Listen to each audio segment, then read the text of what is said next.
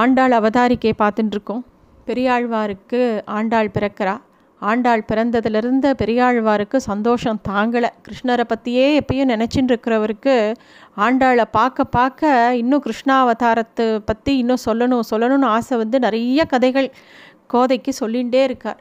கோதைக்கா கிருஷ்ணனை பற்றி சொல்ல சொல்ல இன்னும் ஆசை ஆசையாக இருக்குது இன்னும் கேட்கணும் இன்னும் கேட்கணும்னு அவளும் கதை கேட்டுட்டே இருக்கா. இந்த ஆழ்வார் எத்தனை விதமான கதைகள் சொல்லியிருக்கக்கூடும் இந்த ஆண்டாளுக்கு? எத்தனை விதமான விஷயங்கள் சொல்லியிருந்தால் ஆண்டாளுக்கு வந்து கண்ணனோட நினப்பாகவே இருக்க முடியும்? அந்த மாதிரி கதைகள் நம்மளும் நிறைய தெரிஞ்சுக்கணும். நிறைய கிருஷ்ணரோட கதைகள் பெருமாளோட கதைகள் நம்ம காதில் விழுந்துட்டே இருக்க இருக்க நம்ம மனசும் பகவானை அடையணும் அப்படிங்கிற ஒரு எண்ணத்தை நோக்கி எப்பவும் போகும். அப்போ தான் தினமும் எப்பயுமே ஆழ்வார் பெரியாழ்வார் எங்கே போனாலும் கூடவே ஆண்டாளும் போவாளாம். அப்போ ஒரு சமயம் ஆண்டாள் வந்து இந்த நந்தவனத்தை பார்க்கும்போது அவ அந்த குழந்தைக்கிட்ட சொல்கிற அப்பா எவ்வளோ பூ இருக்குல்ல? அப்படின்னு அவள் குழந்த ஆசையாக பார்க்கும்போது பகவானுக்கு இந்த பூ சமர்ப்பிக்கிறதுங்கிறது ரொம்ப பிரியமான ஒரு விஷயம் அப்படிங்கிறத பெரியாழ்வார் ஆண்டாளுக்கு சொல்கிறார் தினமும் பூ தொடுத்து பெருமாளுக்கு சாத்துறது தான் ரொம்ப எனக்கு பிடித்தமான விஷயங்கிறத பெரியாழ்வார் தெரிவிக்க அப்போ வந்து பகவானுக்கு யார் அதிகமாக புஷ்ப கைங்கரியம் பண்ணியிருக்கா அப்படிங்கிற ஒரு கேள்வி ஆண்டாளான குழந்தைக்கு வருது. அது ஞான குழந்தை. அவள் கேட்குறா யார் நிறைய பூ போட்டிருக்கா பெருமாளுக்கு? அப்படின்னு அந்த குழந்தை கேட்குறது உடனே பெரியாழ்வார் சொல்கிறார் மகாபாரத்தில் ஒரு கதை உண்டோ அதை நான் உனக்கு சொல்கிறேன் அப்படின்னு சொல்லிட்டு மகாபாரத்தில் சண்டையெல்லாம் முடிஞ்சு பாண்டவர்கள் எல்லாரும் சௌக்கியமாக வாழ்ந்துட்டு இருந்தா அப்போ தர்மர் ராஜாவா ராஜாவாக இருந்த ராஜாங்கத்தை நல்லபடியாக நடத்தியிருந்தார் அவரோட சகோதரர்கள் எல்லாமும் அவ அவருக்கு உறுதுணையாக இருந்தா. அப்போ வந்து அவள் எல்லாருமே எல்லாருக்குமே கிருஷ்ணர் மேலே பெரிய பக்தி உண்டு. எல்லாரும் பெருமாளை எப்பயும் நினச்சிட்டு இருப்பாள் அர்ஜுனனுக்கு மட்டும் கொஞ்சம் கூடவா தனக்கு வந்து கிருஷ்ணன் இன்னும் கிருஷ்ணனுக்கு தான் மேலே தான் பிரியம் ஜாஸ்தி அப்படிங்கிற ஒரு எண்ணம் எப்பயுமே அர்ஜுனனுக்கு உண்டு. அது கொஞ்சம் கர்வமாக கூட மாறித்து அது கிருஷ்ணருக்கு நன்னா தெரியும். அர்ஜுனனுக்கு கொஞ்சம் கர்வம் தலை தூக்கிறது அப்படின்னு தெரியும். அவனுக்கு புரிய வைக்கணும் அப்படிங்கிற எண்ணமும் கிருஷ்ணருக்கு வருது. அப்போ வந்து ஒரு நாள் என்ன ஆகுது பெருமாளுக்கு பூஜை பண்ணுறதை பற்றின பேச்சு வருது. அப்போ வந்து தர்மர் சக் சகாதேவன் நகுலன் எல்லாருமே வந்து நாங்களாமும் தினமும் பெருமாளுக்கு பூஜை பண்ணுறோம் கிருஷ்ணருக்கு பூஜை பண்ணுறோன்னு சொல்கிறான் அர்ஜுனன் மட்டும் சொல்கிறா நான் கிருஷ்ணனுக்கு தினமும் ஆயிரத்தெட்டு தங்கத்தாமரை பூவால் அர்ச்சனை பண்ணுறேனாக்கும் அப்படின்னு சொல்கிறான் இது எல்லாரும் பூஜையை பற்றி பேசின்னு இருக்கார். பீமனும் அங்கே உட்காண்டிருக்கார் அவர் ஒன்றுமே சொல்லலை. என்ன பேசாமல் கவனிச்சுட்டே இருக்க பூஜையை பற்றி பேசுகிறோம் ஏதாவது பதில் சொல்ல அப்படின்னா பீமன் எதை பற்றியுமே சொல்லலை. பேசாமல் அவள் பேசுகிறத வேடிக்கை பார்த்துன்னு வேறு பக்கம் திரும்பின்ட்டார். இவா எல்லாருக்கும் ஒரு எண்ணம். பீமன் எப்போ பாரு சாப்பிட்டு சாப்பிட்டு உடம்ப தேத்துறதுலேயே கவனமாக இருக்கான். அவனுக்கு இதை பற்றிலாம் எங்கே பேச்சு? அவன்கிட்ட இதை பற்றி பேசுகிறதே வேஸ்ட்டு அவனைப்பட்ட இதை பற்றிலாம் பேச வேண்டாம் அப்படின்னு சொல்லிவிட்டு அவளாம் திருப்பியும் அவளுக்குள்ளேயே பேசிக்க ஆரம்பிக்கிறான் அப்போ அந்த நேரம் பார்த்து அங்கே கிருஷ்ணர் வரார். என்ன இங்கே ஒரே கலாட்டாவாக இருக்க? அப்படின்னு கேட்டுட்டே வரார். எல்லாரும் அவ பேசின விஷயத்த சொல்கிறா அப்போவும் பீமன் வந்து எதுவுமே சொல்லலை. பேசாமல் உட்காண்ட்ருக்கார் ஒன்றுமே சொல்லாமல் தான் உண்டு தன்னோட வே ஒன்றுமே சொல்லலை. பேசாமல் உட்காண்ட்ருக்கார் அவர் பாட்டுக்கு. கிருஷ்ணருக்கு ஒரே சிரிப்பு. ஓ இதுதான் விஷயமா? சரி எல்லோரும் என்னோட புறப்பட்டு துவாரகைக்கு வாங்கோ. அங்கே தான் வந்து யார் எனக்கு நிறைய பூஜை பண்ணுறாங்கிற விஷயத்துக்கு உண்டான கணக்கு நான் உங்களுக்கு உங்களுக்கு அங்கே தான் காமிக்க முடியும். அப்படின்னு சொல்கிறார் கிருஷ்ணர். சரின்னு எல்லாரும் உடனே கிளம்பி துவாரகாபுரிக்கு போகிறா துவாரகாபுரிக்கு போனால் துவாரைக்குள்ளே நுழையும் போது அங்கே பார்த்தா ஒரு நிறைய வண்டி வண்டியாக அந்த துவாரக்கியை விட்டு வெளியில் வருது. அது எல்லா வண்டிலையும் ஒரே பூவாக இருக்குது எல்லாம் பூவை நிரப்பிண்டு நிரப்பிண்டு துவாரக்கையிலேருந்து வெளியில் வருது. இவா எல்லாரும் சுற்றி முற்றி பார்க்குறா என்னது இது? அப்படின்ன உடனே அப்போ கிருஷ்ணர் சொல்கிறார் இல்லை இந்த பூலோகத்தில் எனக்கு ஒரு பக்தன் இருக்கான்.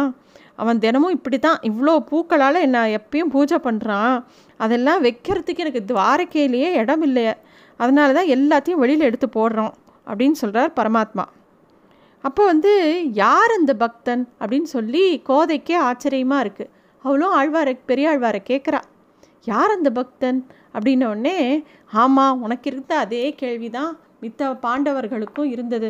அர்ஜுனனுக்கு முக்கியமாக இருந்தது. யார் அப்படின்னு கேட்குறான். ஆனால் அவன் மனசுக்குள்ளே தான் தான் அப்படிங்கிற எண்ணமும் இருந்தது.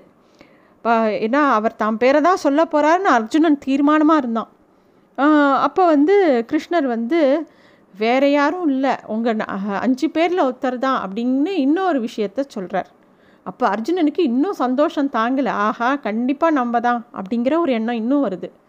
அப்புறம் கிருஷ்ணர் சொல்கிறார் பீமன் தான் அது அப்படின்னோடனே அர்ஜுனனுக்கு அப்படியே கோபம் வந்துடுத்து அவன் நினைக்கவே இல்லை. கிட்டத்தட்ட கிருஷ்ணர்கிட்ட சண்டைக்கே போயிட்டான். என்ன கிருஷ்ணா இப்படி சொல்கிற நான் தான் அவனுக்கு தினமும் ஆயிரம் தங்க தாமரையால் பூஜை பண்ணுறேன் அந்த பீமன் ஒரு தூங்கு மூஞ்சி. அவன் ஒரு நாளைக்காவது உனக்கு எதாவது பூஜை பண்ணியிருக்கானா? நான் அவன் பூஜை பண்ணி பார்த்ததே கிடையாது. எப்போ பாரு விளையாட்டுக்கு கூட அவன் பூவை பறித்து சுவாமிக்கு வச்சது கிடையாது. எப்போ பாரு சாப்பிட்றதும் தூங்குறதும் தவிர அவன் வேறு என்ன பண்ணியிருக்கான்? அப்படின்னு கேட்குறான் அர்ஜுனன். கிருஷ்ணர் வந்து எதுவும் சொல்லலை. மௌனமாக கொஞ்சம் நேரம் இருந்தார். அப்புறமா சொன்னார் நீங்கள் எல்லாரும் எனக்கு பூஜை பண்ணுறேள் அதில் ஆனால் பக்தியை விட யார் பெரியவன் யார் ஜாஸ்தி பெருமாளுக்கு எதா பண்ணுறோம் அப்படிங்கிற எண்ணம் தான் இருக்குது ஒருத்தர் வந்து நான் நிறையா உண்டியலில் போட்டேங்கிற மாதிரி ஒருத்தர் வந்து இந்த கோவிலே கட்டினேங்கிற மாதிரி ஒருத்தர் நிறைய புஷ்பமாக போட்டேங்கிற மாதிரி ஒருத்தர் வந்து நிறையா தங்கத்தால் பெருமாளுக்கு பண்ணினேங்கிற மாதிரி இந்த மாதிரி தாம் பண்ணினோம் தாம் பண்ணினோம் தாம் பண்ணினோங்கிற எண்ணம் தான் ஜாஸ்தி இருக்குது ஆனால் பீமன் அப்படி இல்லை. அவன் எப்போவுமே என்ன தான் நினச்சின்னு இருக்கான். ஒவ்வொரு காரியம் எது நடந்தாலும் இது பகவானால் நடந்தது. இது எல்லாம் கிருஷ்ணனால் நடந்தது அப்படிங்கிற மாதிரி எண்ணம் அவனுக்கு ஜாஸ்தி இருக்குது பார்க்கறது கேட்கறது ஏன் தூங்கும்போது கூட எல்லாமே நல்ல விதமாக நடக்கிறதுக்கு காரணம் கிருஷ்ணன் தான் அப்படின்னு அவன் நினைக்கிறான். அதே மாதிரி அவனை சுற்றி எங்கே பூவை பார்த்தாலும் எந்த நந்தவனத்தை பார்த்தாலும் எல்லாம் இந்த எல்லா பூவும் பகவானுக்காக தானே இப்போ பூர்த்திருக்கு அப்படின்னு நினைக்கிறான். அதை பார்த்த உடனே இது யாரோட நந்தவனம் இந்த பூலாம் எந்த சுவாமிக்கு போகிறது எந்த மனுஷா தலைக்கிளியில் வச்சுக்க போகிறா அப்படிலாம் அவன் நினைக்காம எல்லாம் பகவானோடது. இதெல்லாம் கிருஷ்ணனுக்கு சமர்ப்பணம் அப்படின்னு அவன் ஒரே நிமிஷத்தில் நினச்சுன்றான் அப்படி எல்லாத்தையுமே நானாக நினைக்கிற பீமனுக்கு அவன் சுவாசிக்கிற மூச்சு கூட கிருஷ்ணா கிருஷ்ணா கிருஷ்ணான்னு இருக்குது. ஒவ்வொரு முறையும் அவன் சுவாசிக்கும் போதும் ஓராயிரம் பூக்கள் என் மேலே அப்படியே பூ மாதிரி விழருது. அந்த மாதிரி நான் உணர்றேன். எல்லா நிமிஷமும் அவன் மனசில் நான் தான் இருக்கேன். இடவிடாமல் என்னை பூஜை பண்ணிகிட்டு இருக்கான் அவன் மனசால். எல்லா சிந்தனை அவனோட நடத்தை எல்லாமே கிருஷ்ணார்ப்பணமாக இருக்குது அப்படி இருக்க அத்தனை பூவை நான் என்ன பண்ணுவேன்? இத்தனையும் பீமம் போட்ட பூ அப்படின்னு சொல்கிறார் கிருஷ்ணர். அப்போ தான் எல்லாருக்கும் புரியறது. அடாடா பீமன் எப்பேற்பட்ட பக்திமான்கிறது எல்லாருக்கும் இப்போ தான் புரியறது. இந்த கதையை பெரியாழ்வார் சொல்ல சொல்ல கோதைக்கு சந்தோஷம் தாங்கலை. தானும் அப்படித்தான் இருக்கணும்னு நினச்சிக்கிறேன் குழந்தைகளுக்கு எப்பயுமே கதை சொல்லும்போது ஒரு கதை சொன்னால் அதோடு நிற்காது உடனே இன்னொரு கதை இன்னொரு கிருஷ்ணர் கதை கண்டிப்பாக கேட்கும் அது மாதிரி இன்னொரு கிருஷ்ணர் கதையை கேட்குறா அப்போ தான் பெரியாழ்வார் இன்னொரு கிருஷ்ணர் எந்த கிருஷ்ணரை பற்றி சொல்லியிருப்பார்? குருவாயூர் கிருஷ்ணரை பற்றி சொல்ல ஆரம்பிக்கிறார். குருவாயூரப்பன் எப்படி வந்தார்? அந்த க அந்த கோவில் எப்படி வந்தது? குருவாயூரப்பனுக்கு என்ன விசேஷம் அப்படிங்கிற கதையை சொல்ல ஆரம்பிக்கிறார். குருவாயூரப்பனோட விக்கிரகம் கல்லாலேயோ மண்ணாலேயோ தங்கத்தாலேயோ பஞ்சலோகத்தாலேயோ பண்ணினது கிடையாது. நம்ம பூமியில் கூட கிடைக்காத பாதாள லோகத்தில் மட்டுமே கிடைக்கக்கூடிய ஒரு புனிதமான மயிலிருந்து பண்ணப்பட்டதான். அந்த மை பேர் பாதாள அஞ்சனம் அப்படின்னு சொல்கிறான் அதை வச்சுட்டு மகாவிஷ்ணுவே தான் குழந்தையாக இருந்தால் எப்படி இருப்போம்? அப்படிங்கிற ஒரு கற்பனையில் அவர் வந்து ஒரு உருவத்தை பண்ணினாராம். அதுதான் அந்த குருவாயூரப்பனோட விக்கிரகம். அதை பண்ணின உடனே பிரம்மாவுக்கு வழக்கம் போல் ஆசை வந்தது.